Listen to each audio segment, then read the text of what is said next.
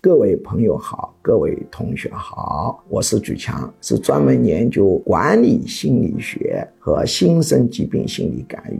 几十年的管理工作以及几十年的来访者接触，使我知道同性恋者本身不是心理疾病，但是同性恋获得心理疾病的概率比普通人高了很多。那么同性恋者从事很多工作有优势，但是今天讲的是一个不好的消息，就是同性恋者创业成功的比例比社会平均数来得更低。本来创业成功就不高，但同性恋者创业成功的比例就非常低。为什么？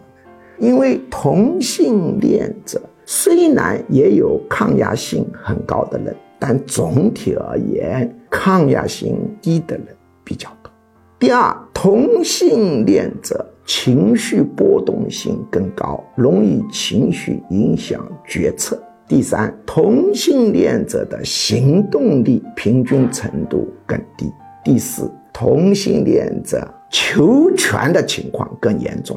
主次分不清、目的不鲜明的情况更严重。当然，也有同性恋者创业非常成功、赚钱很多的例子，但我们讲的是平均数、平均概率。同性恋者创业成功的概率比社会平均数来得低。